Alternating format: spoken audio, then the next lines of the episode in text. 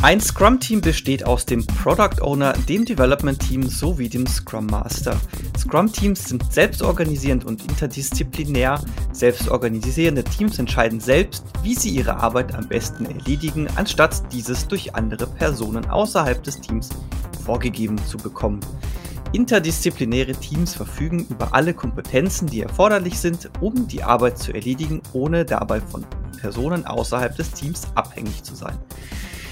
Diese verklausulierten Worte so ein bisschen, die stehen im Scrum Guide. Das schreibt der Scrum Guide zum Thema Teams.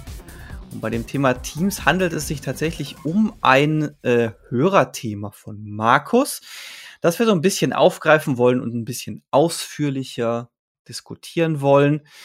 Wir wollen ein bisschen darüber reden, was ist ein Team, wie ist ein Team zusammengesetzt und wollen dann auch auf die beiden Fragen eingehen, die uns Markus in seinem ursprünglichen Themenpitch untergejubelt hat, nenne ich es jetzt mal. Und wenn ich sage wir, dann meine ich mich, den Dominik, und heute mit mir am Mikrofon die Ina. Hallo Ina. Hallo. Ja, reden wir heute mal über Teams. Genau. Das ist passenderweise zum Thema Teams, das ist nicht das gesamte äh, Scrum, mein Scrum ist kaputt Team anwesend. genau, da hat Sebastian gesagt, da war ich nicht mit. Nein, Quatsch. Ja, genau, nee, will ich nicht. Teams, äh, mache ich nicht. Ach ja, nee, das, so ist es halt, ne? Das kann nicht immer jeder. Aber ich finde tatsächlich ein sehr spannendes Thema und fand es jetzt auch sehr lustig bei der Vorbereitung. Da haben wir jetzt ja gerade festgestellt, dass ich so, also wir sprechen ja vorher immer drüber, welches Thema wollen wir im Podcast besprechen. Hast du vorgeschlagen, hey, wir haben hier dieses Teamzusammensetzungsthema. Äh, und ich habe dann dummerweise nicht in die Karte vorher reingeschaut und dann habe ich, ja, Teamzusammensetzung, dann gucken wir noch mal, was das Scrum Guide und so sagt und dann gucke ich dann heute jetzt kurz vom Podcast in die Aufnahme nochmal ins Kärtchen rein und so, da steht ja was ganz anderes drin. ja, genau. Aber wir haben ja jetzt eine Lösung gefunden, dass wir beides so ein bisschen aufgreifen. Du hast jetzt ja auch ähm, die, die Fragen von Markus noch gar nicht genannt.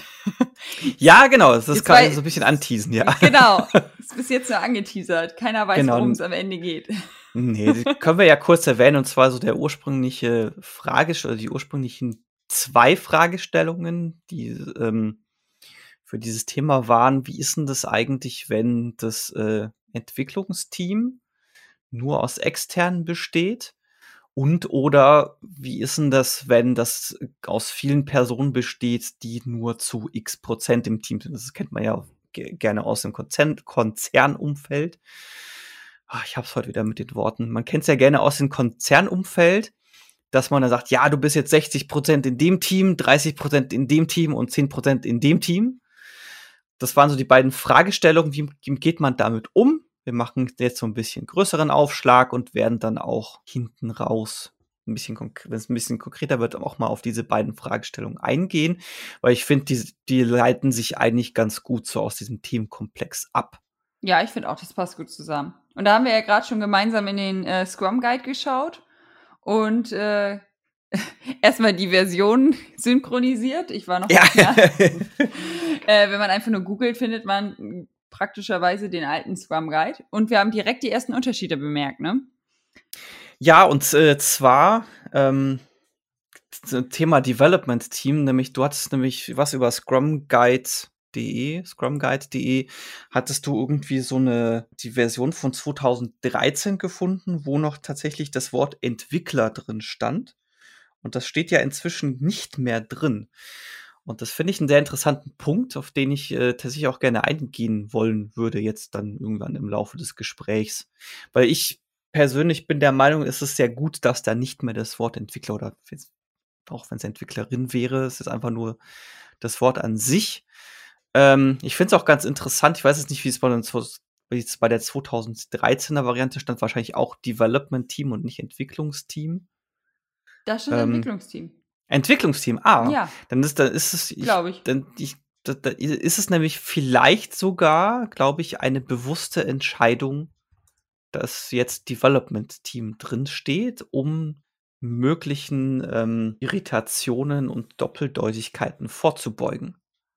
Aber da kommen wir, da kommen wir, glaube ich, noch drauf, so ein bisschen, wenn es dann später zu dem Thema geht. Ich würde jetzt äh, mal so ein bisschen noch darauf eingehen wollen, was erstmal, was denn überhaupt zum Development Team im Scrum Guide steht. Mhm. Und da habe ich mir ähm, fand ich jetzt interessant den Satz, da, der steht von wegen, das Development Team besteht aus Profis, die am Ende eines jeden Sprints ein Dann-Inkrement übergeben, welches potenziell auslieferbar ist. Und dann stehen da nochmal so Sätze drin, die wir auch schon gehört haben, wie Development Teams sind interdisziplinär, sie haben als Team alle Fähigkeiten, die notwendig sind, um ein Product Increment zu erstellen. Und das sind jetzt die beiden interessanteren äh, Punkte, weshalb ich auch glaube und auch selber gut finde, dass da nicht mehr Entwickler drin steht und auch nicht Entwicklungsteam. Scrum kennt für Mitglieder des Development Teams keine Titel. Dies ist unabhängig von der Arbeit, die diese Personen erledigen. Sowie Scrum kennt keine weiteren Unterteilungen innerhalb des Development Teams, ungeachtet der verschiedenen Themenfelder, mit denen das Team sich befasst, also zum Beispiel Test, Architektur, Betrieb oder Analyse. Ähm, genau. Ich glaube ja, das hat zwei Gründe, ne? also weshalb das äh, Wort Entwickler rausgeflogen ist. Auf der einen Seite ist natürlich so das Wissen, dass Scrum inzwischen ja auch ganz viel außerhalb der Softwareentwicklung ähm, benutzt wird. Und äh, selbst, selbst wenn es auf Softwareentwicklung äh, gemünzt ist, ist ja meine Erfahrung auch und meine Meinung auch, und das hat auch das Wort interdisziplinär bringt das ja auch so ein bisschen mit, ist, dass dieses Development-Team, das besteht nicht nur aus Entwickler und Entwicklerinnen. Also da ist ja noch ganz viel weiteres auch mit drin, wie beispielsweise UX-Design, Datenbankdesign oder was auch immer man da braucht. Deswegen finde ich es gut, dass das Wort Entwickler nicht mehr drin steht. Geht dir das auch so? Oder hast du da eine an oder hast du da vielleicht eine konträre Meinung dazu? Nee, ich finde es auch gut, dass sie ähm, das jetzt einfach, also dass sie trotzdem keine Titel haben, also dass es äh, keine Unterscheidung ist zwischen den einzelnen Teammitgliedern sozusagen, außer diese ähm, ja, Arbeitsfelder, nenne ich es mal. Und ähm, aber dafür jetzt nicht mehr alle Entwickler sind, einfach dadurch, dass es auch in anderen Umfeldern eingesetzt wird und ja, ich, also teilweise einfach nicht passte, ne? Dass dann alle beteiligten Entwickler sind. Ja, genau, zumal einfach, ich finde halt auch jetzt wie gesagt, rein auf Softwareentwicklung gemünzt ist, hängt da ja noch so viel mit dran, äh, was ja überhaupt jetzt erstmal per se nichts mit Programmierung zu tun hat, wenn man jetzt quasi einfach mal ent das Wort Entwickler, Entwicklerin mit dem Wort Programmierer, Programmiererin gleichsetzen. Genau.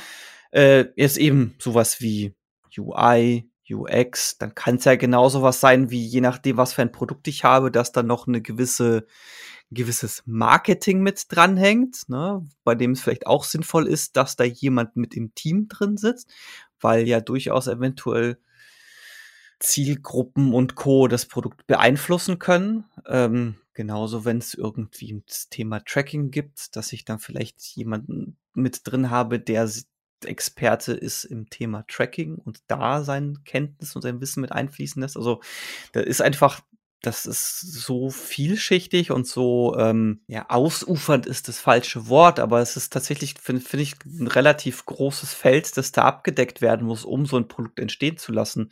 Völlig egal, ob das jetzt Softwareentwicklung ist oder irgendwas anderes. Ja, und ich finde es dann halt falsch, wenn man einen Begriff sozusagen aber aus dem Bereich rausnimmt und dann über alle mützt. Also es wäre jetzt auch komisch, wenn sich auf einmal alle Tester oder alle Grafiker oder sowas nennen sollten, ne? Also das ja, ja, genau, genau. Das also ist auch dann, ein guter dann Punkt. Irgendwie, dann passt es vielleicht von, auf drei Mitglieder des Teams, dass sie wirklich Entwickler sind. Und das irgendwie fühlt es sich dann, glaube ich, komisch an. Also das machte schon Sinn, dass sie es geändert haben. Ähm, ja, dass wenn dann auf einmal alle sieben Teammitglieder zum Beispiel jetzt Entwickler sein sollen.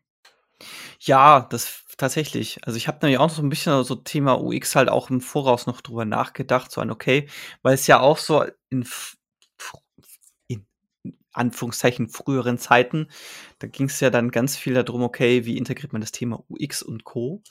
Und da wurde dann ganz viel da, da auch noch davon gesprochen, ja, so ein Entwicklungsteam, das braucht ja auch ein äh, zusätzlich noch eine UX-Person.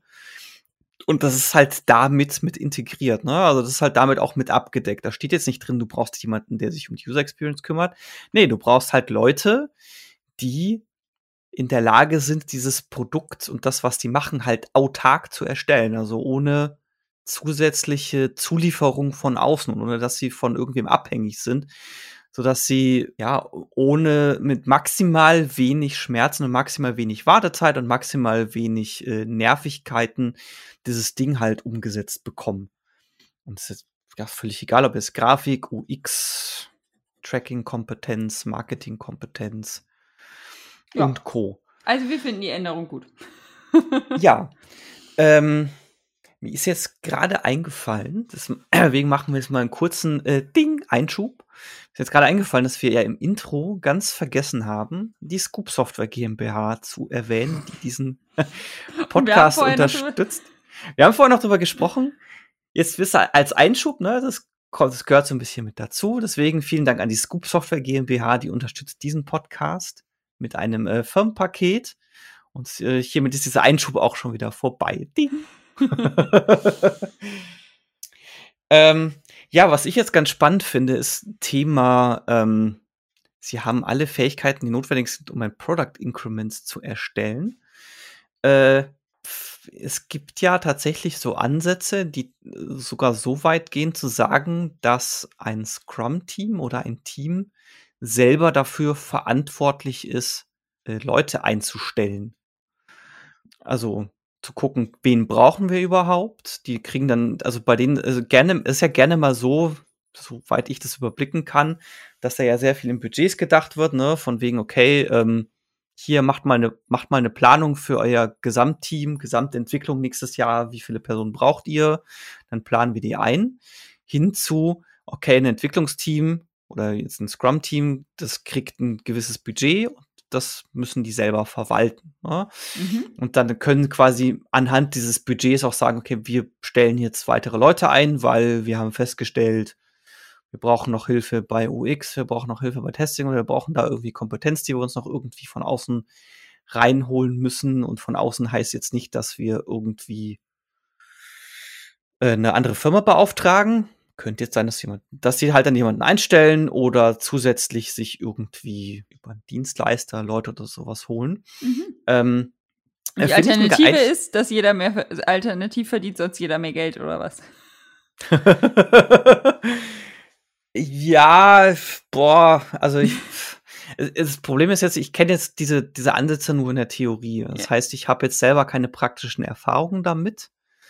Ich weiß jetzt nicht, wie das dann in solchen ähm, Ja, ich glaube, das würde dann solchen, losgehen. Ja, ich gehe mal schon davon aus, dass die, dass es da schon irgendwie so eine ein, einigermaßen firmenweite Absprache gibt, wer in welchem Verdienstlevel liegt, aber da bin ich gerade auch überfragt, weil ich ja. das jetzt eben auch noch aus der Theorie kenne. Ich finde halt mhm. halt die, die Idee, den Ansatz spannend und ich meine, mich erinnern zu können, dass es unter anderem bei Valve so ist, dass die eben auch sagen, okay, Team kümmert sich dann selber darum, auch Leute anzuheuern. Mit hin, also fängt dann an mit, schreibt die Stellenbeschreibung, packt die Stellenbeschreibung halt auf die Webseite, oder gibt sie halt dann irgendwie weiter, der es dann entsprechend dann auf die Webseite, Portale, Headhunter, was weiß ich nicht, was weitergeben kann. Und kümmert sich dann auch selber darum, die, aus, die, die Bewerbungen auszuwerten, zu gucken, wen wollen wir einladen, die Gespräche zu führen, zu sagen und dann zu sagen, ja, die Person nehmen wir.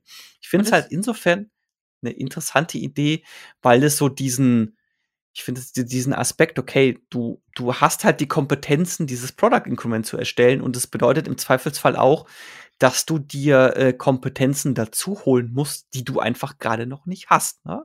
Sei es, indem du Workshop belegst oder dass du eben tatsächlich Leute einstellst, weil du einfach merkst, dass du, das, dass du genau das brauchst, um das zu machen. Und dadurch würdest du natürlich diese externe Abhängigkeit eliminieren, zu sagen, ich muss jetzt über HR gehen und Budgetplanung und was weiß ich nicht, was alles.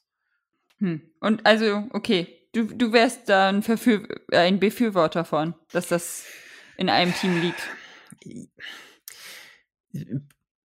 Ich habe da keine komplett ausformulierte, ausdefinierte Meinung dazu, ähm, weil ich auf der einen Seite, auf der einen Seite finde ich, hat es durchaus eine gewisse, einen gewissen Charme und ich kann es für mich auch logisch ab, logisch ableiten. Auf der anderen Seite ist das, bedeutet das natürlich wiederum, dass wenn du sagst, okay, ähm, du musst Mitarbeiter, also du musst Einstellungsgespräche führen und äh, entsprechende Unterlagen sichtigen, dann brauchst du natürlich auch wieder Kompetenz, das zu machen. Ja. Das heißt dann ist die Frage, ob das dann eventuell nicht dann dazu führt, dass du dann, dass dann auch eine Person bei dir mit dem Team sitzt, die sich mit sowas auskennt oder du diese Kompetenz erarbeiten musst. Und dann ist, dann ist wiederum die Frage, wie sinnvoll das ist. Und die Deswegen, würde dann nur zu 20 Prozent in dem Team arbeiten. Und ja. haben wir nachher die Überleitung. haben wir nachher die Überleitung, ja. Nein, nee, aber, aber ja. ja, also ich weiß nicht. Also die Idee finde ich irgendwie cool. Ähm, ja, wie du schon sagst, von der Theorie her. Mh, mm, aber wirklich richtig ähm, komplett diesen ganzen Ausschreibungsprozess mit Stellenanzeige und Bewerbungsgespräch, also finde ich, glaube ich, schwierig, da die Bewertungen auswerten, äh, weil das sehr viel ja, neues Wissen erfordert, was sich das Team erstmal aufbauen muss, aber halt ja doch nicht, also ich, ich finde es, glaube ich, doch sinnvoller, wenn man da irgendwie, ja, ja das, dann ist, das, halt, das ist echt schwer. Hat. Ja, das, das, das ist tatsächlich schwer, weil du, du hast natürlich auf der einen Person, weil oder auf deine Person, ähm, weil du unter die, die, die ich würde behaupten wollen, so Bewerbungsunterlagen sehr unterschiedlich dir anschaust, je nachdem, ähm, wie da dein Kontext zu dieser, zu dieser Bewerbung ist. Also ob du jetzt quasi einfach nur eine Person bist, die das jeden Tag macht, weil du im Bereich HR unterwegs bist, wobei ich das Wort HR, ich mag das immer nicht so, nee, weil dieses Resources mit drin nicht. schwingt. Ähm, oder ob du sagst, okay, wir suchen ganz speziell oder wir brauchen ganz speziell diese Kompetenzen und dann weißt du ja ganz genau, worauf du darauf achten musst, wenn du dir das anschaust. Und ich habe das jetzt auch, ich habe das jetzt zufällig, ich das äh, zu Anf zum Anfang meiner Arbeits, äh, zum, zum Einstieg meiner Arbeitswelt habe ich das so ein bisschen mitbekommen, weil in das Team, in das ich gelandet bin, die haben dann relativ früh auch angefangen, noch eine weitere Person äh, zu suchen und da war es tatsächlich so, dass da der Teamleiter, ähm, der hat sich halt alle Bewerbungen angeschaut und hat, und hat da entsprechend quasi aussortiert. Das war einfach, das war da damals quasi so. Diese Firma war halt nicht so groß. Und der hat es gemacht. Und das, ich habe das durchaus gesehen, dass das mitunter einen gar nicht so schlechten Wert hatte, weil das ist jetzt tatsächlich ein reales Beispiel. Da hat sich halt jemand auf eine Senior-Developer-Stelle beworben und hat dann diesen äh, EC äh, ECDL angegeben, diese European Computers Driver License. Also, oh, was, was du jetzt eigentlich nicht angeben würdest, wenn du dich wirklich auf eine Seniorstelle bewirbst. Und das kannst du, wenn du weißt, was du suchst, Senior Developer, und du siehst dann diesen Punkt in der Bewerbungs, in den Bewerbungsunterlagen, dann ist so die gute Frage, so ein, hätte jemand anderes das auch aussortiert. Ja, also, also ich glaube auch, dass, also die sollten auf jeden Fall mit eingebunden sein. Ähm, ich finde einfach, dass die da dann so die ein bisschen externe Unterstützung brauchen, sozusagen von ja, HR-Leuten, die wir nicht HR-Leute nennen. Ähm, aber dann hättest du natürlich wieder die externe Abhängigkeit, ne? Ja, ja, ich weiß, aber also ich kenne es so als reales Beispiel, also da, da war ähm, dann auch, da sollte das Team konnte sich dann selber entscheiden, ähm, wie sie sozusagen, ja, wie sie sich nennen, wie sie sich ähm, weiter positionieren, mit welchen Produkten und so. Und ähm, dann haben sie sozusagen intern eine eigene Stellenausschreibung gemacht. Also sie konnten dann intern gucken, ähm, ob irgendein Kollege vielleicht kein Projekt hat oder wechseln möchte und in deren Team kommen will. Und ähm, also das fand ich halt mega cool, dass sie es so selber in die Hand genommen haben. Das hat äh, aber, also das, das, das hat äh, aber dann nicht diesen kompletten, ich habe jetzt einen Bewerbungsprozess und ähm, ja, da dran. Ja, ist jetzt aber tatsächlich auch gar nicht mal so doof, weil das ja, ähm, je größer die Firma ist, desto Wobei es, glaube ich, gar nicht mal je größer die Firma ist. Ich glaube, das ist sogar gesetzlich vorgeschrieben, dass du ja Stellen erstmal intern ausschreiben musst. Genau, ja. Also, dass du, dass du, dass du Leuten aus deiner Firma die Möglichkeit geben musst, diese Stelle zu besetzen.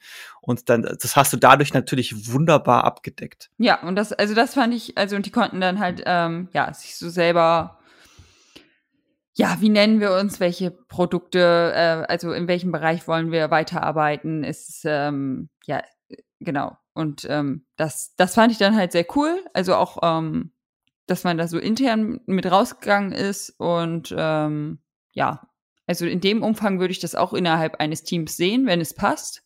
es hängt ja auch immer davon ab, in welchem Umfeld, ne? Also ähm, ja, habe ich jetzt, bin ich bei einem Kundenprojekt äh, voll eingebunden und, und entwickle seit zehn Jahren eine, eine individuelle Software für den, dann, dann brauche ich ja vielleicht eher einen konkreten ähm, Kollegen, weil ich jetzt irgendwie mehr schaffen möchte oder sowas.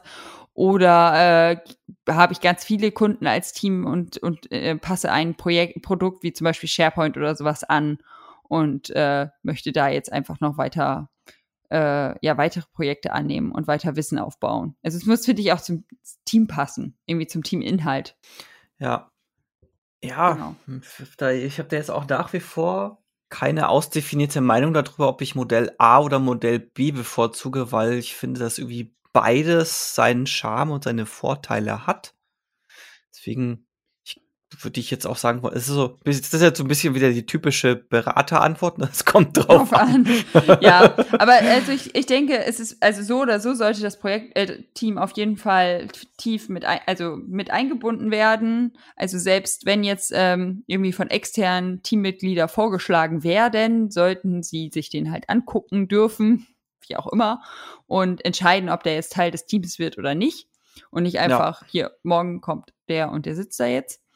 Und ähm, also das, also dass sie da eingebunden werden, finde ich super. Und wie der jetzt der genaue Ablauf ist, ob die proaktiv suchen oder ob denen Leute vorgeschlagen werden oder ob sie jetzt äh, zur Personalabteilung gehen und sagen, wir brauchen unbedingt das und das Wissen, äh, sucht uns mal Leute. Also das muss man halt irgendwie team- und firmentechnisch entscheiden, finde ich. Wie ist denn das? Hattest du das schon mal, dass du für ein konkretes Team eingestellt wurdest? Oder Mm, nee, also das, ähm, also als ich jetzt zur HEC gekommen, also jetzt, genau, vor sieben Jahren, äh, war das so, dass wir wohl im Vorstellungsgespräch schon darüber gesprochen haben, zu welchem Team das passen könnte. Und da bin ich auch nachher gelandet, aber ich wurde, also teamübergreifend sozusagen. Also wenn es dann, es unterm Strich, äh, ähm, hat es dann sich dann noch alles zeitlich verschoben und ich habe dann doch auch erst ein anderes Projekt gemacht. Ne? Also die, mhm. ähm, das, es war, also es war irgendwie eine Idee da, hat dann nachher sich noch alles ein bisschen verschoben, aber ähm, ja. Das, und das meine ich, also ah. das passiert ja nun mal, wenn du als Softwarehaus individuelle Softwareentwicklung machst und verschiedenste ja. Projekte hast, dann sitzen da halt ja, auch klar. mal Leute zwischen mehrere Projekten oder äh, ja, eins endet bald und dann kann man halt auch intern suchen, hier möchtest du mal in ein neues Team oder sowas. Also das, deswegen ja, genau, da, da ist Firma es so ein bisschen fluid, da ist es ein genau. bisschen fluider, genau. Ich habe es nämlich gerade überlegt, weil ich hatte definitiv einmal den Fall, dass ich für sehr konkretes Team slash Teams gesucht, äh, eingestellt wurde. Und da war es dann auch so, dass ich äh, ein separates oder ein, also quasi einen separaten Termin hatte, wo ich vorbeigekommen bin und mich einfach mit den Teams kennengelernt habe, um genau diese Frage zu beantworten, so passt es auf gegenseitiger Basis, was das Team angeht. Ähm, das zweite überlege ich jetzt gerade, als ich damals die, die Ausbildung mich dafür beworben habe. Da ist es dann schon so, dass ich äh, einfach aufgrund dessen, was ich auch davor so gemacht habe, dann in, in einem bestimmten Team gelandet bin. Ich weiß jetzt aber nicht mehr, A, ob das sehr konkret darauf gesucht wurde. Also klar, die Ausbildung stelle ich jetzt nicht, aber quasi auch so mit dem Hintergedanken, kann ja durchaus sein. Und ich weiß da auch dummerweise nicht mehr, ob ich mich da vorher mit dem Team getroffen habe bei einem der Termine. Das kann sein, ich, ich weiß. Aber wie gesagt, der eine Fall auf jeden äh, definitiv, wo ich dann genau dieses hatte, ich treffe mich mit dem Team. Und ich erinnere mich auch, jetzt, wo ich so drüber rede, kommt, äh, kommt so die Erinnerung zurück, dass wir das auch mal hatten, dass wir dann jemanden gesucht haben, sehr speziell für unser Team. Und der ist dann auch, ähm, es war dann sogar so, dass ich mich weil wir uns irgendwie sehr gut verstanden haben. So als er dann das erste Mal da war, habe ich mich dann mit dem auch einfach so dann noch mal in einer, in einer zu einer Mittagspause getroffen, ähm, weil der halt auch einfach quasi irgendwie hatte da Bock drauf und dann gesagt, hey, komm, lass doch einfach mal zu zweit irgendwie Mittagspause machen, obwohl er noch überhaupt nicht angestellt war und noch im Bewerbungsprozess. Und das war auch so ein bisschen in die Richtung, ne, so, so kennenlernen, so passt das, ist cool. Und das äh, finde ich schon hat einen gewissen Wert. Jetzt, jetzt, jetzt driften wir so ein bisschen ab, ja, ne? das habe ich auch gerade gedacht. Ähm, genau, also weil das hat bei mir auch so stattgefunden, dass ich das Team dann vorher kennengelernt habe, aber es, ich eingestellt wurde, war halt eine Firmenentscheidung. Und wenn es mit dem Team nicht gepasst hätte oder mit dem Kunden nicht oder so, dann wäre ich halt in ein anderes Team gegangen. Also ja. das, genau. So. Aber das, aber das passt jetzt so, so dieses Thema von wegen jetzt äh, Softwarehaus und unterschiedliche ähm, ja, Projekte und dadurch unterschiedliche Teams. Oder das ist ja eine, eine Dienstleistung oder Dienstleister, Software-Dienstleistergewerbe ist es ja ähnlich, äh, dass du da eher seltenes hast, dass ein gesamtes Team äh, quasi auf ein nächstes Projekt geht, sondern dass es quasi jedes Mal neu zusammengewürfelt wird. Äh, ich finde jetzt aber mal die Betrachtung spannend, weil sich das da ja meistens einfach aus dem Projekt und dem, was, was an Land gezogen werden kann, ergibt, wer in welchem Team landet. Aber Jetzt gibt's ja auch oft genug den Fall, dass du für intern entwickelst. Ähm, da gibt's ja auch unterschiedliche Ansätze. Wie kommt man denn dazu überhaupt, wie sich dieses Team zusammensetzt? Also wir, klar, jetzt den einen Fall, den haben wir schon, gerade schon aufgedröselt, ne? Man stellt irgendwen ein, man, man, man schreibt eine Stelle aus und so weiter. Aber jetzt ist es ja auch ganz oft so, dass du dann, dass man dann irgendwann in der Firma auf die Idee kommt, boah, wir müssen irgendwie die Teams mal neu zusammenwürfeln, irgendwie ist das alles so ein bisschen festgefahren. Ähm, und oder wir wollen ja einfach generell uns, unsere Strategie, unsere Produkte um, umstrukturieren. Und es ist ja immer so ein bisschen fluide. Ähm, und da gibt's ja auch, ähm, was ich jetzt äh, konkret, oder was heißt konkret, ähm, da gibt's ja, sagen wir es mal so, so die beiden Extreme, dass du sagst, das wird bestimmt, wer dann in welches Team kommt und so die maximale Freiheit, dass du die, die Teams entscheiden lässt sondern okay, wir haben hier, wir brauchen folgende Teams. Wer möchte in welches Team? Hast, äh, hast du mit letzterem schon mal Erfahrung gemacht? Also die Selbstentscheidung. Genau, dieses okay, ähm, wir haben hier folgende Produkte, wie setzen wir uns zusammen, wer möchte in welches Team? Ja, es ist irgendwie, also ja, so eine Mischung aus beiden irgendwie. Also es gibt halt irgendwie eine Liste an Kunden, Projekten, die es gibt oder die bedient werden müssen in dem und dem Zeitraum. Dann gibt es äh, einen Pool aus Mitarbeitern, die da drauf gesetzt werden kann.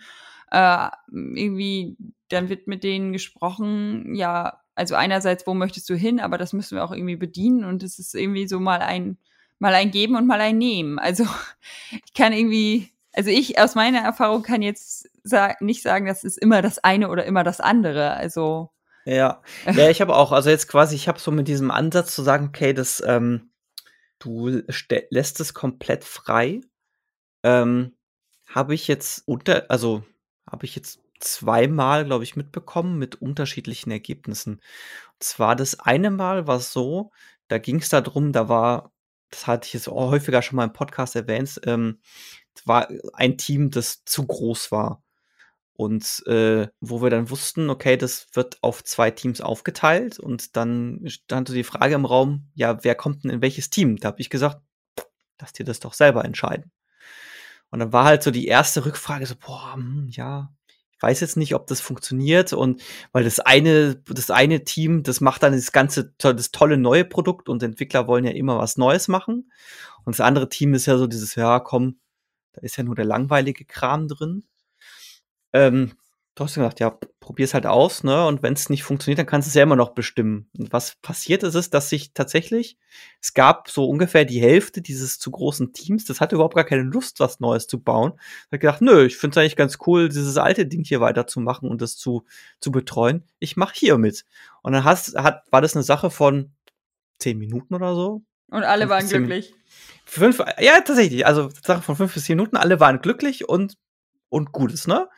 So, und der, den zweiten Fall, den ich hatte, das war so ein bisschen im größeren Kontext. Da war es so ein, okay, wir wollen, ähm, wir wollen unsere, unsere Entwicklung und unsere Produktarbeit neu strukturieren. Und das sind die Produkte, die wir sehen, und wir bräuchten Leute dafür. Und es hat im Wesentlichen hat's funktioniert.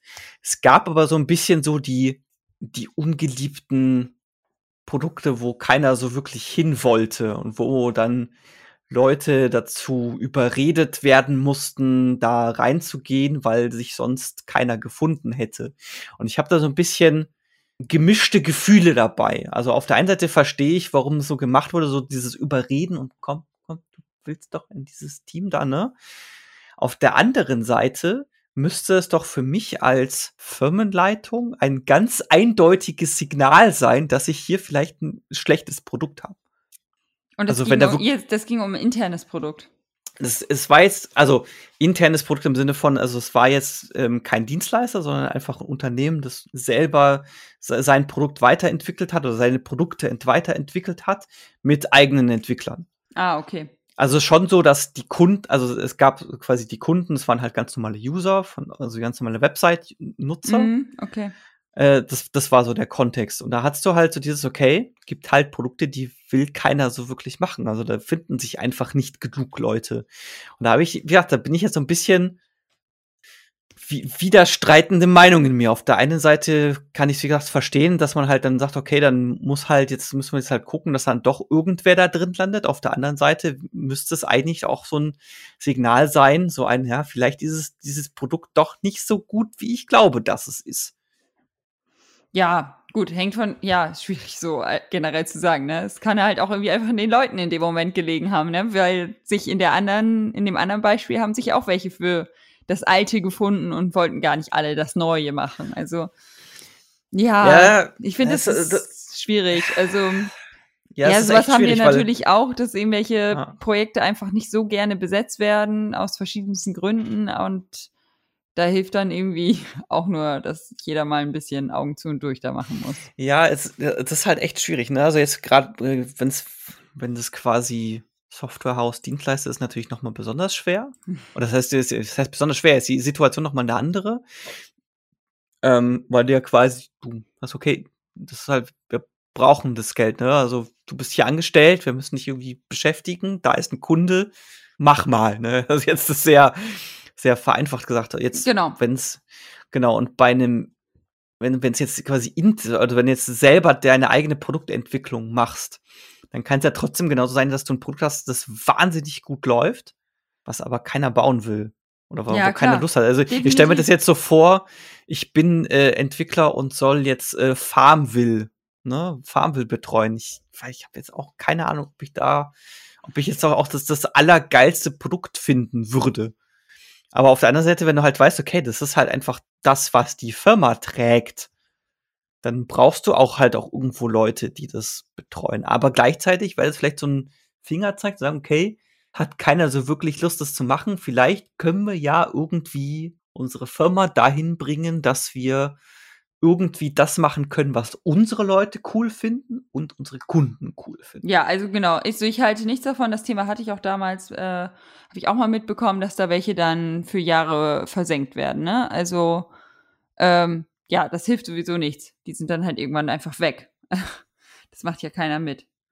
Ja, Also es muss irgendwie, ich, aber das, das meine ich mit mal, gibt man, mal nimmt man. Also es, es muss irgendwie ein Kompromiss sein und ähm, ja, ich finde im Leben, man kann sich halt nun mal nicht immer, also das Leben ist kein Ponyhof und man kann sich nun mal nicht immer alles aussuchen und kriegt nicht nur die tollen Aufgaben. Und also das, ja.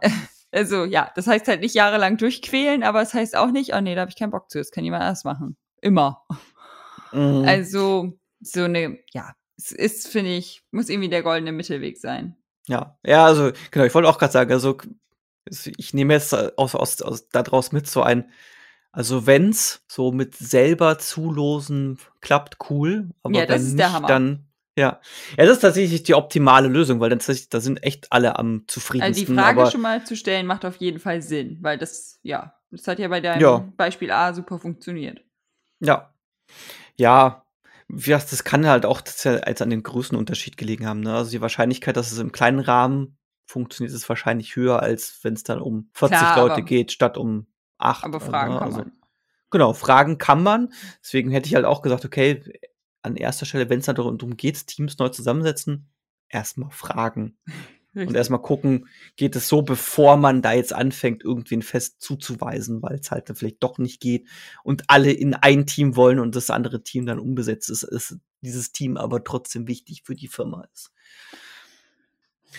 Ähm, ich würde gerne tatsächlich noch, bevor wir in Richtung dieser konkreten Fragen äh, von Markus kommen, noch so ein bisschen das auf das äh, auf die Fragestellung und auf den Themenblock UX-Design eingehen wollen.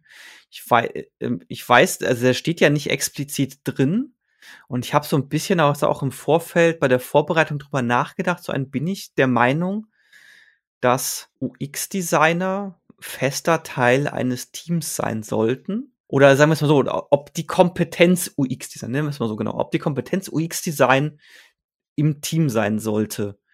Also wenn es ja heißt, okay, ähm, du, hast, du hast als Team alle Fähigkeiten, die notwendig sind, um ein Product Increment zu erstellen. Und meine Antwort wäre ja. Meine auch. Total langweilig. Nein, aber äh, also. Ja, wo, wo ist hier der Konflikt? Oh. ähm, ja, ich habe auch, also, da kommt mir der Spruch von meinem Kollegen, wenn zwei Leute dasselbe denken, ist äh, einer überflüssig. Naja, ähm, ich, das ist ein Wahnsinnsspruch. ich finde den gut. ähm, ich, äh, ja, aber ich finde, also wir haben das in, in manchen Teams, ähm, dass es feste Teammitglieder waren, also dann auch, also nicht einfach nur zugearbeitet, so, so ähm, mal, mal einen Auftrag bekommen und ähm, versucht, es in dem nächsten Sprint zu liefern, sage ich mal, sondern wirklich Teammitglied und saßen in dem Büro und waren dabei und das lief deutlich besser und, und war viel cooler als irgendwie ja, dieses externe Zuliefern oder halt gar nicht. Ja. Ja, ich habe auch so ein bisschen überlegt, warum eigentlich? Also, warum bin ich der Meinung, dass das wichtig sein muss? Und ich habe, also, mein Anfangsgedanke war so ein, okay, man setzt ja gerne mal UX und UI mehr oder minder gleich, ne? Auch wenn es, obwohl es nicht das gleiche ist. Ähm, es gibt ja auch so ein schönes Bild. Ich, ich guck mal, ob ich das verlinken kann. So, äh, wo, wo, wo der Unterschied zwischen UI und UX ist. Und zwar, es gibt ja diese, diese Kinderspielzeuge, die man bei Kindern so in die Krippe hängt, äh, in die Krippe, ja, in, äh, über, übers Bettchen hängt, wo dann so Tiere drauf sind. Ach, das, ich so, glaube, ich weiß. Und die sich so, genau, dieses, die sich so im Kreis drehen können. Und UI ist dann beschrieben als die Eltern stehen so über diesem Kinderbettchen und freuen sich über dieses Spielzeug. Ach, guck mal, das ist doch total toll. Ja. ja? Und das, was Tierchen. Das, ja. Und was das Kind sieht, sind einfach nur die Hintern von den Tieren, weil die da halt natürlich entsprechend an diesem Ding da hängen. Ne? Also das heißt, UI ist super, aber die UX ist halt ja, sprichwörtlich für den Arsch. okay, ich kenne das Bild, aber ich glaube, es wurde beim, war bei mir anders beschrieben, aber sehr geil. Ja, genau, der Vergleich genau. ist cool. Ja, und das ist halt so ein bisschen das UI und UX, ne? Also UI, das kann wunderbar aussehen, aber es ist halt unfassbar schlecht zu bedienen. Und deswegen habe ich so halt ich so überlegt, ja, okay. Ähm, und dann, wie ist denn das jetzt, wenn ich mich, also ich habe mich so versucht, so aus diesem, von diesem visuellen Aspekt zu lösen und bin dann so auf das Beispiel Bücher gekommen. Es ist ja so, wenn du ein Buch kaufst, ist ja so das, finde ich, die Leseerfahrung ähm, hängt auch sehr stark davon ab, wie dieses Buch an sich ist. Ne? Also wie ist die Papierqualität, wie ist der Einband, was ist das für ein Einband, wie ist der Einband gestaltet. Was, was ist es für ein Papier? Wie ist es gebunden? Weil es gibt ja beispielsweise so Bücher, die, die sind so richtig fest gebunden. Und wenn du die aufklappst, dann musst du so richtig, du musst richtig den Rücken brechen, weil du sonst einfach die Seiten nicht lesen kannst, weil die so richtig bis ganz nach innen bedruckt sind. Und wenn du es sonst lesen würdest, hättest, müsstest du dann immer so in die Rille reinlesen. Weißt du, was da hilft? Ja, ja, ich weiß, ein E-Book-Reader. ja. Aber äh, bist du wieder beim Thema UX, ne? Ich finde, es hat, also ich mag es auch sehr gerne, e äh, ich lese auch sehr gerne E-Books, aber es ist ja trotzdem eine sehr andere Erfahrung, ob ich jetzt ein Buch lese, also jetzt ein physikalisches Buch, oder eben ein E-Book. Ja. ja. Du hast einfach eine andere, du hast eine andere, eine andere UX. Aber klar, das passt da auch wieder, ne? Und deswegen habe ich so, da bin ich so ein bisschen da drauf gekommen, okay, so ein bei so einem Buch gibt's halt auch eine UX und da ist ein UX-Design ja auch durchaus sinnvoll. Und wenn ich jetzt auch irgendwas baue, was nur eine, eine Terminal-Anwendung ist, auch die kann ja eine beschissene UX haben. Weil viel zu kompliziert zu bedienen und Kommandos, die eingegeben werden müssen, sind viel zu kompliziert und kann sich keiner merken und du musst da gefühlt eine eigene Ausbildung für machen, nur um ein, äh, nur um eine Kommandozeile zu bedienen, die vielleicht viel einfacher sein könnte. Und deswegen, das war so der Gedankengang, wo ich dachte, okay, das ist, das ist ja vom, von der Produktart unabhängig. ob ich da jetzt ein UX brauche oder nicht, weil die Antwort lautet, ja, brauchst du, willst du. Du willst ja ein, eine angenehme ähm, User Experience liefern. Und da ist es eben egal, ob du dein Produkt ein Buch ist oder eine Software ja. ist oder ein Auto ist. Also, genau, sind wir uns einig, gehört ins Team. Aber was machen wir denn jetzt, wenn der nicht im Team komplett ausgelastet ist und in mehreren Projekten zu jeweils ein paar Prozent ist? Ach, ja, das ist. Kommen wir also zur Frage von ja, Markus. Ja, ja, genau. genau, kommen, kommen wir zur Frage. Genau, also die eine von den, von den Fragen von Markus war ja eben tatsächlich, wie, wie sieht denn das aus?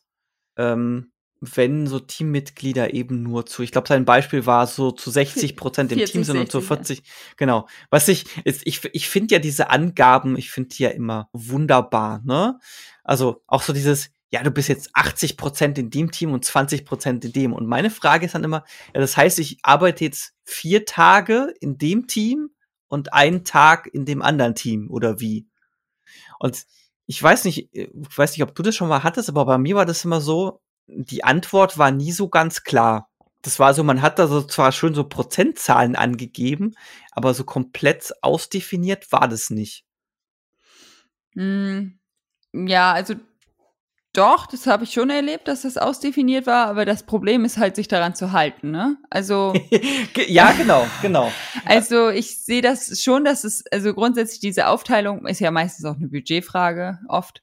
Ähm, also welches Projekt äh, darf wie finanziell belastet werden, sozusagen mit dem Mitarbeiter. Und ich finde schon, dass so die Aufteilung an sich Sinn macht, weil man kann ja auch Teilzeitkräfte im Team haben und die sind dann ja auch nicht 40 Stunden da, sondern 20 oder 25 ja. oder oder oder. Und ähm, aber ich, ich halt, also ich finde, das Problem äh, bei Aufteilung von verschiedenen Projekten ist halt immer, dass ähm, dass die wahrscheinlich sowieso gleichzeitig knallen und gleichzeitig an den Mitarbeiter zerren, weil dann brauchen sie ihn auf einmal 100 Prozent und sie ja, ja. nicht darf und sie ja, also sie denken ja, der ist 40 Stunden da, also kann ich ihn ja auch mal 40 Stunden brauchen, wenn es gerade wichtig ist. Und und nicht sagen, ja gut, der hat aber jetzt halt nach 20 Stunden Feierabend. Und weil der ist ja immer noch da, der ist ja halt nur leider dann im Projekt B eingebunden und nicht mehr bei mir.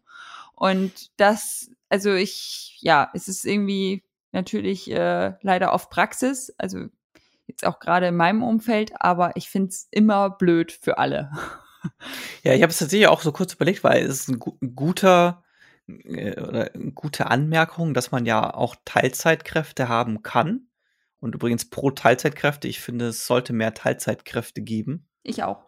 So. Und habe tatsächlich so kurz überlegt, wo der Unterschied ist. Und das hast du hast es ja schon ganz, schon echt sehr gut hergeleitet. So dieses Jahr, du bist zwar ähnlich wie eine Teilzeitkraft, nur beispielsweise 20 Stunden da, aber dadurch, dass du in derselben Firma noch irgendwas anderes hast, ist das nicht das gleiche, wie wenn du Teilzeitkraft bist. Weil du, ich finde auch jetzt so aus, aus Sicht dieser Person betrachtet, die, die ist ja gedanklich dann immer bei beiden Sachen. Ja, also sie, genau, das meine ich. Das ist für die auch doof. Das also so ging es mir auch immer. Also jedes Mal, wenn es dann bei mir hieß, ja, ja, du machst jetzt noch irgendwie, keine Ahnung, x Prozent das da. Ich, ich, ich kann, also ich konnte es nicht. Also ich habe dann zwar schon versucht zu sagen, okay, ich mache dann quasi immer an dem einen Tag nur das eine und an dem anderen Tagen den Rest, aber so wirklich so komplett davon lösen. Ja. Also ich habe es nicht geschafft. Nee, also so ganz klappt Also, aber das ist ähm, auch das, was meiner Meinung nach so am besten funktioniert, dass man wirklich feste Tage definiert. Ähm, also oder feste Zeitfenster, wann man für welches Projekt zur Verfügung steht, weil das ja auch mit den Meetings passen muss. Ähm, also wie, so würde es ja auch eine Teilzeitkraft auch machen. Die wäre ja dann auch von Montags bis Mittwochs ja. da. Die ist ja, kommt ja nicht mal so, mal so meistens. Und ähm, dass man vielleicht, äh, wenn das möglich ist, also das wäre, das funktionierte immer am besten, wirklich auch den, den Arbeitsplatz und den Raum wechselt und dann in dem, bei dem anderen Team zum Beispiel sitzt. Mhm. Und dann ähm, ist man halt auch dann da ansprechbar und da physikalisch anwesend. Und ich glaube, das, das hilft am meisten. Ähm, ja, und da muss man halt echt gut im Nein sagen sein, ne? Also ja. Ich habe gerade überlegt, weil ich glaube, ich hatte tatsächlich mal diesen Fall, wo wir einen UX-Designer zu x Prozent bei uns im Team hatten. Und da war das genau so. Der war dann immer montags, also ich glaube, es war immer montags, ich sage jetzt mal, es war immer montags, der war immer montags bei uns im Team und hat dann immer bei uns im Montags, äh, im, ja, heute, ich, ich heute und Worte. Ne? Also ich glaube, er war Ähm, montags da, oder? Genau, er war montags für unser Team verfügbar und er hat sich dann tatsächlich auch sehr schnell einfach dann immer montags bei uns mit dazugesetzt. Einfach genau diese räumliche Trennung, zu, zu, zu wissen, okay, ich bin jetzt heute hier. Und dann ist das, glaube ich, tatsächlich sehr gut zu sagen, okay, du hast nicht dieses 80, 20 Prozent und du sitzt dann immer am gleichen Tisch. Das finde ich echt eine sehr gute, einen sehr guten Vorschlag von dir zu sagen, okay, du, du, du, du koppelst es halt auch mit einer räumlichen Trennung. Ja. Und dann ist halt auch die Frage, also je nachdem, wie viele Projekte man hat oder so, ich habe es halt dann auch bei manchen erlebt, dass die ganzen Dailies sozusagen die auffressen, ne? Weil die wollten dann halt, die haben irgendwie, waren bei zu vielen Projekten dabei und wollten einfach bei jedem Daily dabei sein und das, das passt halt nicht. Also das, das, ja. also ich, ich vergleiche es immer wieder mit Teilzeit, aber das ist ja bei Teilzeit, ja gut, wenn du jetzt täglich kommst und ähm, dann machst du das wahrscheinlich auch mit. Aber wenn du jetzt von Montags bis Mittwoch arbeitest, dann würdest du dich ja von Donnerstags und Freitags auch nicht beim Daily wahrscheinlich von zu Hause aus Boah, das, einwählen. ist, das, das, ist aber, ein- das ist aber ein sehr guter Punkt. Ne? Also wenn du jetzt so sagst, du bist im, beispielsweise immer montags im Team und dann hast du ja aber immer wieder mal Refinement, Review, Retrospektive und die können dann eventuell aus irgendwelchen Gründen, warum auch immer, nicht montags stattfinden, weil es irgendein anderes Teammitglied gibt, was halt immer nur Dienstag bis Donnerstag da ist. Ja, das ist doof. Und das, und das ist wirklich nur Teilzeitkraft. Ja, was, ja, was dann? Lass mal das nur Ja? weg, so kriegen wir nie mehr Teilzeitkräfte. okay, dann hast du halt eine Teilzeitkraft, die ist Dienstag bis Donnerstag da. So, und du, du, du kannst oder die andere Person, die kann aus welchen Gründen auch immer, immer nur montags da sein. Und dann hast du tatsächlich so das Problem, ja, wie, wie gehst du jetzt damit um? Dann ist halt so eine klare Trennung schon gar nicht mehr möglich. Ja, das ist schwierig. Das ist, also ja, Ja. das ist doof. Dann muss einer gehen. Nein, keine Ahnung. Ähm, das ist echt Aber es ist aber echt, ist echt eine sehr schwere, äh, sehr schwere Situation. Also ich würde auch sagen wollen, dass du quasi, dann, also jetzt auch im Hinblick auf Teilzeitkräfte gemünzt, glaube ich schon, dass du, ich be- benutze jetzt einfach mal den Begriff Kernarbeitszeit, auch wenn es nicht passt. Also Kernarbeitszeit im Sinne jetzt so unterhalb, äh, unterhalb der Woche oder innerhalb, inner, unter, inner, während der Woche, so. ähm, dass du halt für dich als Team festlegen musst, okay, wann sind so die Zeiten, wo auf jeden Fall jeder aus dem Team da sein muss, weil wir da Refinements, Review, Retrospektive, Genau, was also auch es- immer haben. Es muss irgendwie ein, sonst sehen sich diese zwei Leute ja nie. Das wäre ja. Ja, genau. Also das das, wär ein bisschen ja, doof. das wäre echt Worst Case. Ähm, genau. Und also ich glaube, und das, also das wäre natürlich, also ich wenn das klappt, wäre das, glaube ich, so die, der sinnvollste Cut. Weil, also ich habe das dann auch oft erlebt, dass solche Leute beim Daily dabei sind und sagen, ja, ich mache heute aber nur was für Projekt B. Ja, also, also ich kann es irgendwie Ja, verstehen, ja dass äh, die äh, danke, dass du beim Daily dabei warst. ich, ja. ich hoffe, also ich, ich verstehe, dass die Infos irgendwie für die trotzdem wichtig sind und dass sie es mitkriegen wollen, aber es weiß ich auch nicht. Es war immer nicht sehr wertbringend. Also, ja, vielleicht für die, ich weiß es nicht. Aber Ja, gut, aber andererseits ist es ja vielleicht auch gar nicht so uninteressant, weil du ja als, als, als jemand anders aus dem Team vielleicht gar nicht weißt, dass der heute auf einem anderen Projekt ist. Da ist die Information vielleicht gar nicht so doof. Zu wissen, also, okay, ja, wenn der sonst, also in dem, wenn du den siehst in deinem Raum und also das, ja, dann ist die Info sehr wichtig. Aber wenn der sowieso im anderen Projektraum sitzt, sage ich jetzt mal. Genau, so und je, ja, jetzt, jetzt überlegen wir mal, jetzt sind wir ja gerade im jetzt, jetzt, jetzt sind wir ja gerade in einer Situation, wo man gar nicht so viel, idealerweise gar nicht so viele Räume wechselt, ne, sondern man sitzt zu Hause in seinem Ach Homeoffice. so, ja, das ist natürlich, ja. ja. Und da, äh, glaube ich, ist jetzt die Information, zu sagen, dann halt kurz ins Daily zu kommen und sagen, hey, ich, äh, hier, das habe ich jetzt, ich war ja gestern da, das habe ich gestern jetzt gerade alles geschafft und übrigens, ich bin heute nicht da, ist ja, glaube ich, gar keine so wertlose Information. Ja, das ist definitiv äh, wertvoll, das stimmt. Wenn das sonst. Also ich bin davon ausgegangen, dass wenn das immer eine gleichbleibende Aufteilung ist, dass, ähm, dass es dann auch dem Teammitgliedern bewusst ist. Ja, sozusagen. okay, dann ja. Also wenn es quasi, wenn es immer genau gleich ist, du bist immer montags da, dann ist natürlich die Information übrigens, ich bin heute auf einem anderen Projekt an einem Dienstag relativ. Genau, wertvoll. und ansonsten, wenn das dann halt doch mal in einem anderen Projekt knallt oder so, habe ich halt irgendwie die Erfahrung gemacht, also das, wo wir jetzt gerade beim Daily sind, also hilft es halt immer transparent zu machen. So, äh, sorry, ich, also eigentlich ist heute mein Projekt A-Tag, aber bei B knallt es, die brauchen mich, ich äh, muss da leider hin und ähm, ja, also das, das transparent zu machen, auch wirklich zu versuchen, irgendwie abzuklären, wer jetzt, ja, was Prio hat, was natürlich immer schwierig ist, mhm. projektübergreifend, weil jeder, jedes Projekt wird sagen, dass seine Sachen wichtiger sind. Und ähm, ja, das ist natürlich immer das Worst Case, ne? Dass irgendwie beide, beide Projekte dann knallen und beide ja. Und das, das wird ist, passieren. Ja, und das ist einfach nur blöd für den Mitarbeiter. Also der ja. ist ja auch nicht glücklich. Und der entscheidet sich dann für das, worauf er mehr Bock hat. Oder de bei dem, ja. oder bei dem, der mehr quengelt oder mehr zu sagen hat im Unternehmen oder, oder, oder. Aber es ist eine schwierige Entscheidung. Ähm, mhm. Wenn man irgendwie die Möglichkeit hat, würde ich sowas immer eskalieren, dass man das, ähm, ja, dass man das, ja, was soll ich sagen? dass das dass man das irgendwie, also wenn es einen Vorgesetzten gibt oder so, dass man das irgendwie eskalieren kann. Ja, ich versuche da mal so ein bisschen zusammenzufassen, was denn so unsere Meinung jetzt ist zu diesem Thema. Wie ist denn das jetzt, wenn, wenn, wenn Personen nur zu x Prozent in meinem Team sind?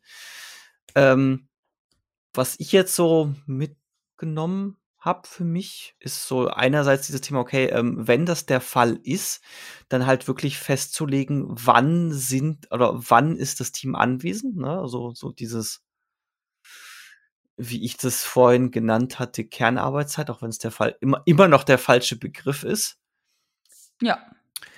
Ja, und äh, also, also ich glaube, wir sind uns einig, dass es immer doof ist, aber halt manchmal ja, ja, genau, es, genau, es, genau, es ist immer doof, aber es kann ja eben durchaus auch dadurch entstehen, weil eine Teilzeitarbeitskraft drin ist und das ist auch okay so. Jetzt aber tatsächlich im Fall von selbe Firma, x Prozent anderes Projekt, das finden wir potenziell doof. Wenn sich's aber nicht, wenn's, wenn es aber der Fall ist, dann eben trotzdem gucken, dass es entsprechende Zeiten gibt, wo das gesamte Team da ist, damit man da auch Meetings hinlegen kann.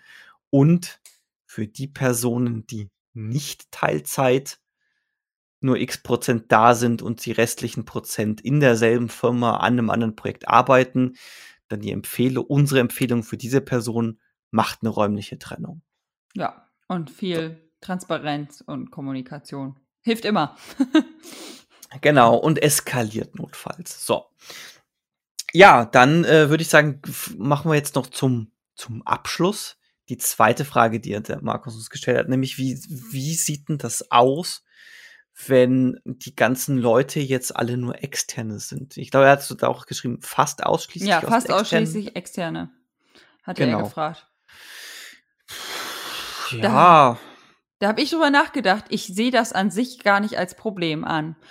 Also ich finde, das ist nur ein Problem, wenn die unterschiedlich behandelt werden, also wenn man irgendwie sagt, ja, das sind ja nur die externen, und also und oder ja. es oder es verschiedene Ver Verträge gibt, ähm, dass man halt irgendwie untereinander Reibereien wegen, weiß ich was, das, Geld das oder sehr guter, Das ist ein sehr guter Punkt, den will ich gleich noch aufgreifen. Also ich ja. habe mir den gerade mal aufgeschrieben. Aber an Aber sich kann sich dadurch ein super Team bilden, weil welche, welcher Firma da drüber steht oder so, wenn die alle dasselbe Ziel verfolgen und, und als Team halt harmonieren, sage ich mal, ist ja egal, welche Firma dahinter steht für die. Also ich habe das ja. auch schon in Workshops erlebt, dass es fast nur externe waren. Völlig verschiedene Firmen, um ein großes Problem zu lösen. Und die waren mega motiviert, die hatten Bock, die haben, sind mega in die Kommunikation gegangen. Und das war denen völlig egal. Das, also, das, das hat einfach geklappt. Ähm, ja, also jetzt meine grundsätzliche Einstellung wäre jetzt auch von wegen, also mir persönlich ist es jetzt relativ wurscht, ob jetzt jemand da festangestellt ist oder nicht. Oder also festangestellt ist oder jetzt halt irgendwie über einen Dienstleister da jetzt in einem Team mit drin sitzt. Für mich macht es keinen Unterschied. Ähm, es hat halt natürlich aus Firmensicht betrachtet, ist es natürlich ein sehr groß, also oder kann es ein sehr großer Nachteil sein, wenn das externe Personen sind, weil du gibst natürlich Know-how nach außen. Ja. Und die, so eine externe Person, die ist im Zweifelsfall schneller wieder raus und schneller wieder weg, als wenn du jetzt jemanden intern beschäftigst. Das heißt, das ist so ein gewisses unternehmerisches Risiko, was damit einhergeht. Und ich, ich würde jetzt im Normalfall behaupten wollen, dass wenn du dich dazu entschließt, Dienstleister oder externe Person anzustellen, kann ja auch genauso Freelancer oder Freelancerin sein. Genau. Dass du dieses Risiko, dass dir dieses Risiko mindestens bewusst ist. Und wenn es dir nicht bewusst ist, dann sollte es dir bewusst sein, dass dieses Risiko besteht, dass du halt da Wissen nach außen abgibst und aus äh, quasi so ein bisschen, ich nenne es jetzt mal aus deiner Kontrolle gibst oder aus der Firmenkontrolle, nennen wir es mal so. Also ich kenne, also ich habe durchaus Beispiele gesehen, wo ähm, wo es Firmen gab, die nur externe angestellt haben und für die es dann irgendwann zum Problem geworden ist, sodass sie dann angefangen haben, das Stück für Stück wieder nach, äh, nach intern zu verlagern.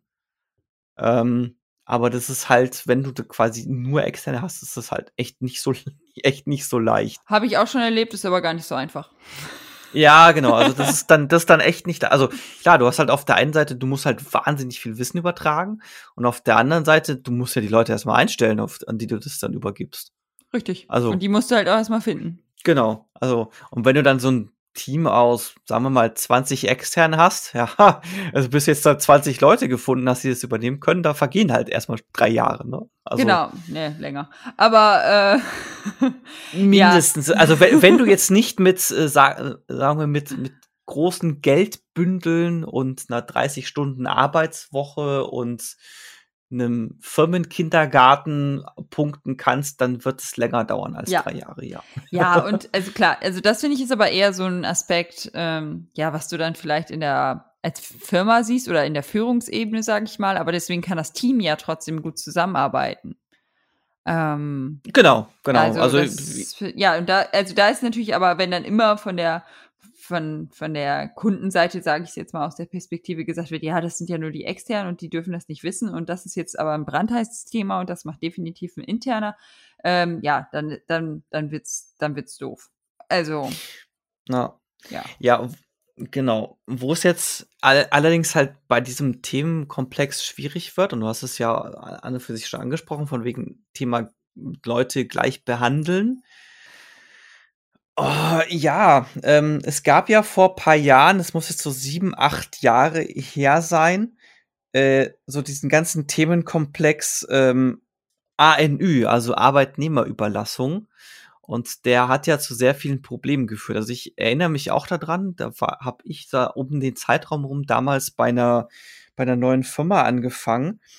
Und da war, waren es solche Auswüchse wie, wenn, ähm, um es jetzt mal, um äh, bevor ich das jetzt beschreibe, um es vielleicht nochmal kurz zu, zu, zu beschreiben, was so das Problem ist.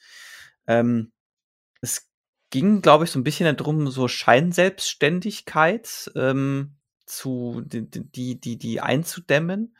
Und die Auswüchse, in die das auch ging, ist, wenn du Leute behandelst, als wären sie in deiner Firma angestellt, dann haben sie ein Recht, dass du sie auch anstellst. So. Mhm. Ähm, ich bin mir jetzt nicht sicher, ob das originär jetzt quasi mit dieser Arbeitnehmerüberlassung zu tun hat, aber dieses Problem ist ein reales Problem. Ja, man kann sich dann irgendwie einklagen, ne? Genau, man kann sich einklagen und bei in, in dem Fall, den ich hatte, war das eben so, dass wenn beispielsweise ein Teamorganigramm aufgehängt wurde, sichtbar im Flur, dann durften bei externen Personen keine Fotos dargestellt werden, eben weil es sonst wäre wie ein, die sind hier angestellt und die hätten dann dieses Recht, sich da einzuklagen. Ja. Ähm, und das, das kann halt durchaus irgendwie Probleme verursachen. Und wie man damit halt umgeht, ist halt schwierig. Also ich habe es auf der einen Seite halt schon auch jetzt irgendwie Firmen mitbekommen, die, die dann halt in irgendwelche, in irgendwelche Räume abschieben, ne, dass sie dann möglichst weit weg sind.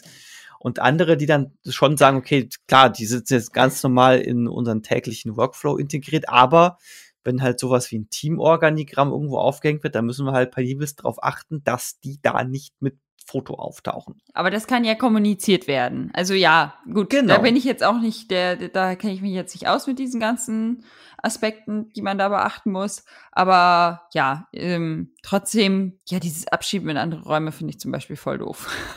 also, ja, boah. Also was, was, was ich tatsächlich also die Frage, die ich mir jetzt als Externer stelle, ist, ich, ich, also ich kann nachvollziehen, warum sie es machen, dass sie jemanden in einen anderen Raum abschieben und dann sitzt er für dich alleine. Aber wenn, wenn, oder wenn diese Firma das schon macht, warum soll ich dann dahin fahren? Dann kann ich auch von zu Hause aus arbeiten. Ja, genau, das denke ich nämlich auch. Und dann, das, dann, dann denke ich mir dann eben, wie gesagt, also okay, okay, gut, habe ich jetzt kein Problem damit, aber dann erwartet bitte nicht von mir, dass ich auch hinfahre, weil es hat für mich null Wert, im Gegenteil. Richtig. Das ist für mich dann, ja, und ich das finde, ist für mich dann eine da, super frustrierende Erfahrung. Und ich finde, da verliert man halt auch viel Austausch, dass ja auch den, die eigenen Mitarbeiter weiterbringen kann durch den, ja, genau, durch, durch neue Impulse, durch äh, Diskussionen und ja, also das genau. sehe ich, da, da denke ich halt auch, dann können die auch einfach an ihrem Standort oder in ihrem Homeoffice wo, oder wo auch immer ja. Äh, sitzen. Also besonders wenn du jetzt irgendwie so ein paar externe hast aus einer Firma und ein paar interne und die dann splittest, dann können die auch einfach in ihrem Standort bleiben. Naja. Ja. Aber grundsätzlich finde ich, ist es teamintern, also ja, solche Einflussfaktoren können natürlich problematisch sein, aber ansonsten finde ich, kann man trotzdem auch als Team spitzenmäßig zusammenarbeiten. Also das muss nicht.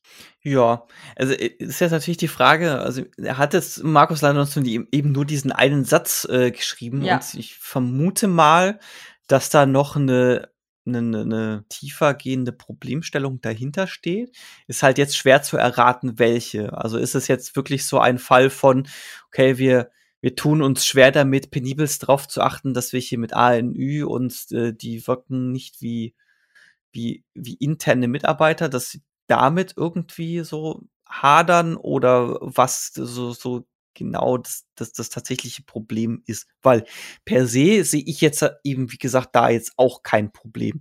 Es ist halt oftmals, ist es die, auch die einfachere Variante, wenn man sagt, okay, ich brauche jetzt, warum auch immer, x Personen, um etwas umsetzen zu können.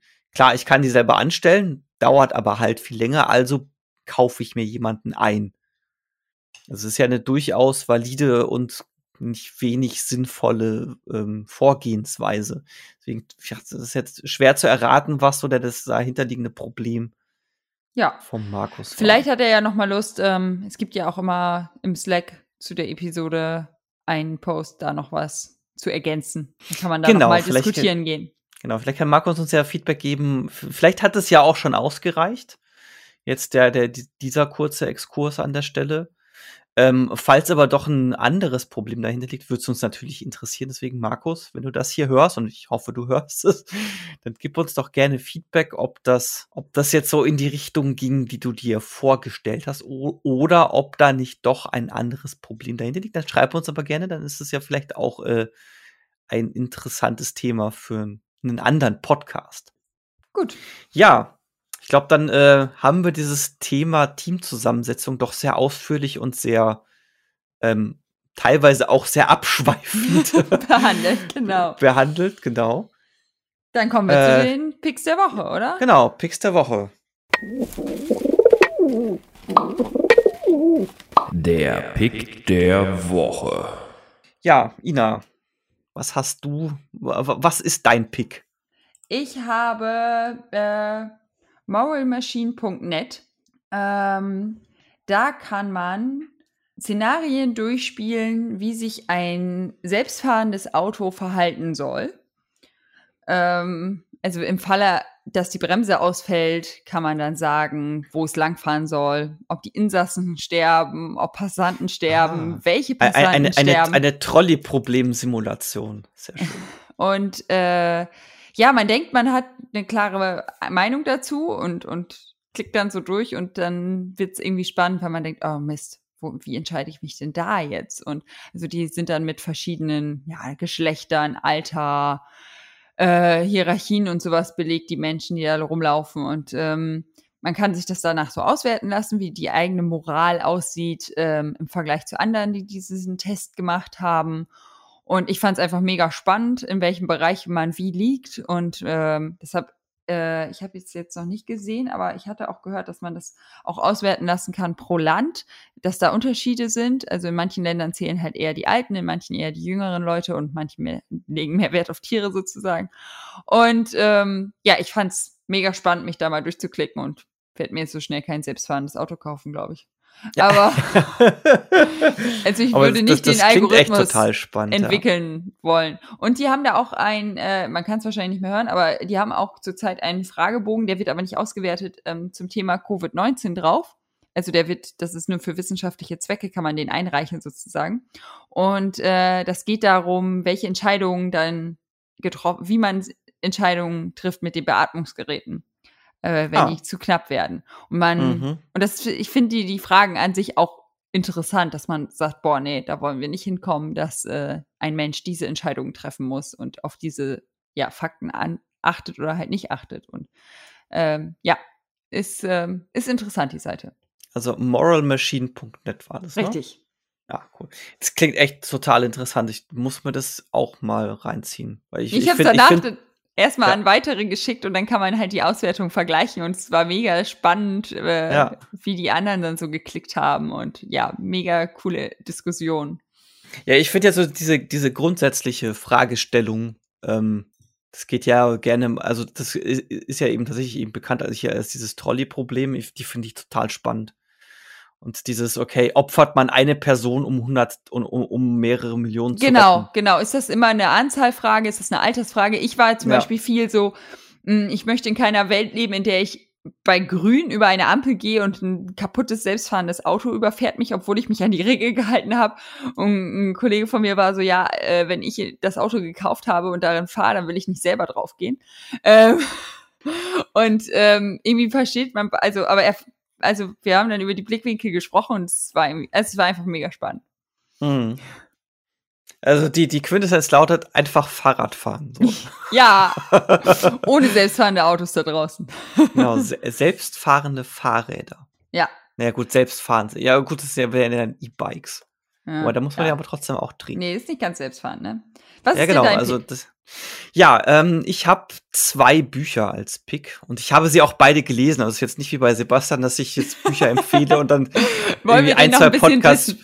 ja, ja, na, natürlich. Jede, jede Vorlage, ja, jeder, jeder Ball, der auf den Elfmeterpunkt gelegt wird, der wird natürlich verwandelt. Genau. Also jedes Mal, wenn wir das anbringen können, die, die nächsten fünf Jahre. Nein, also ich habe ähm, zwei Bücher. Ich habe nämlich äh, jetzt relativ vor kurzem zwei Bücher gelesen, die ich beide sehr interessant fand, die sich jetzt ähm, eher zufällig sind es zwei Biografien aus dem Bereich äh, von zwei Leuten, die ähm, die aus der Spieleentwicklung kommen, die da auch relativ bekannt sind. Nämlich einerseits äh, Sid Meier, das ist unter anderem der Erfinder von dem Spiel Civilization. Und das ist Ken Williams, das ist der Gründer von Sierra. Also die haben so Adventures gemacht wie King's Quest und Space Quest. Also dafür sind die äh, größtenteils bekannt. Das ist jetzt rein, rein zufällig sind die in relativ kurzen Zeitraum erschienen, nämlich ich glaube innerhalb von eineinhalb, zwei Monaten und sind auch beides in Richtung Biografie. Und ich fand die beide sehr interessant zu lesen. Also einerseits halt aus, ich finde Biografien an sich schon interessant. Ich fand es aber auch sehr interessant, weil beide so ihre Arbeitsweisen beschreiben. Ähm, und jetzt im Falle von Ken Williams, dadurch, dass es dann auch um einen großen, sehr großen Publisher ging, eine sehr große Firma ging, äh, aus den 80er und 90er Jahren, wie er so seine Philosophie, wie er diese Firma auch geführt hat. Und das fand ich sehr interessant, das zu lesen, einfach so diese, diese Denkprozesse, diese Ansätze, diese Vorgehensweisen, weil ich finde, da auch viel drin steckt, was man so aus agiler Arbeitsweise kennt und wo es dann darum geht, okay, habe ich ein autarkes Team, darf, darf das Team das machen, was es möchte? Und da sind sehr viele Gedanken in die Richtung da drin, mit drin. Ja, cool. Ähm, genau, deswegen diese beiden Bücher heißen Sid Meyers Memoir, das ist eben, ja, Biografie von Sid Meier und das Buch von Ken Williams heißt Not All Fairy Tales Have Happy Endings. Ähm, da geht es Mhm. eben darum, weil Sierra tatsächlich dann halt irgendwann insolvent gegangen ist und der dröselt so ein bisschen auf, wie ist es entstanden, wie ist es gelaufen und wie, wie ist es dann dazu gekommen, dass diese, dass es diese Firma heute nicht mehr gibt. Und äh, Cliffhanger oder so ein bisschen Teaser, der Grund, weshalb es die nicht mehr gibt, da, da hängt dann tatsächlich auch äh, ein Betrugsfall mit drin, der dann auch dazu geführt hat, dass Personen im Knast gelandet sind. Oh, klingt spannend. Genau. Äh, Gibt es beide aktuell nur auf Englisch, sei noch dazu gesagt. Ähm, ich bin mir jetzt nicht sicher. Ich glaube, das Ken Williams Buch eventuell auch nur als E-Book. Da bin ich mir jetzt aber nicht 100 pro sicher. Ja. Cool. Gut, dann aus, ausführliche, ausufernde Folge. ja. Aber ja, wir, wenn ihr bis hierhin mitgehört habt, dann äh, vielen Dank fürs Zuhören.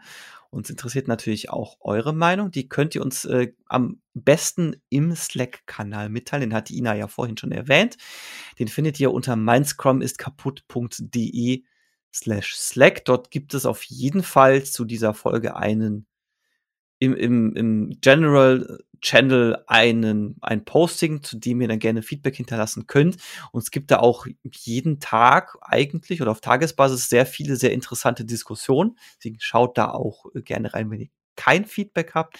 Ich bin immer total fasziniert, was da, was da wirklich an Diskussionen entsteht immer wieder eine Freude, sag ich mal so.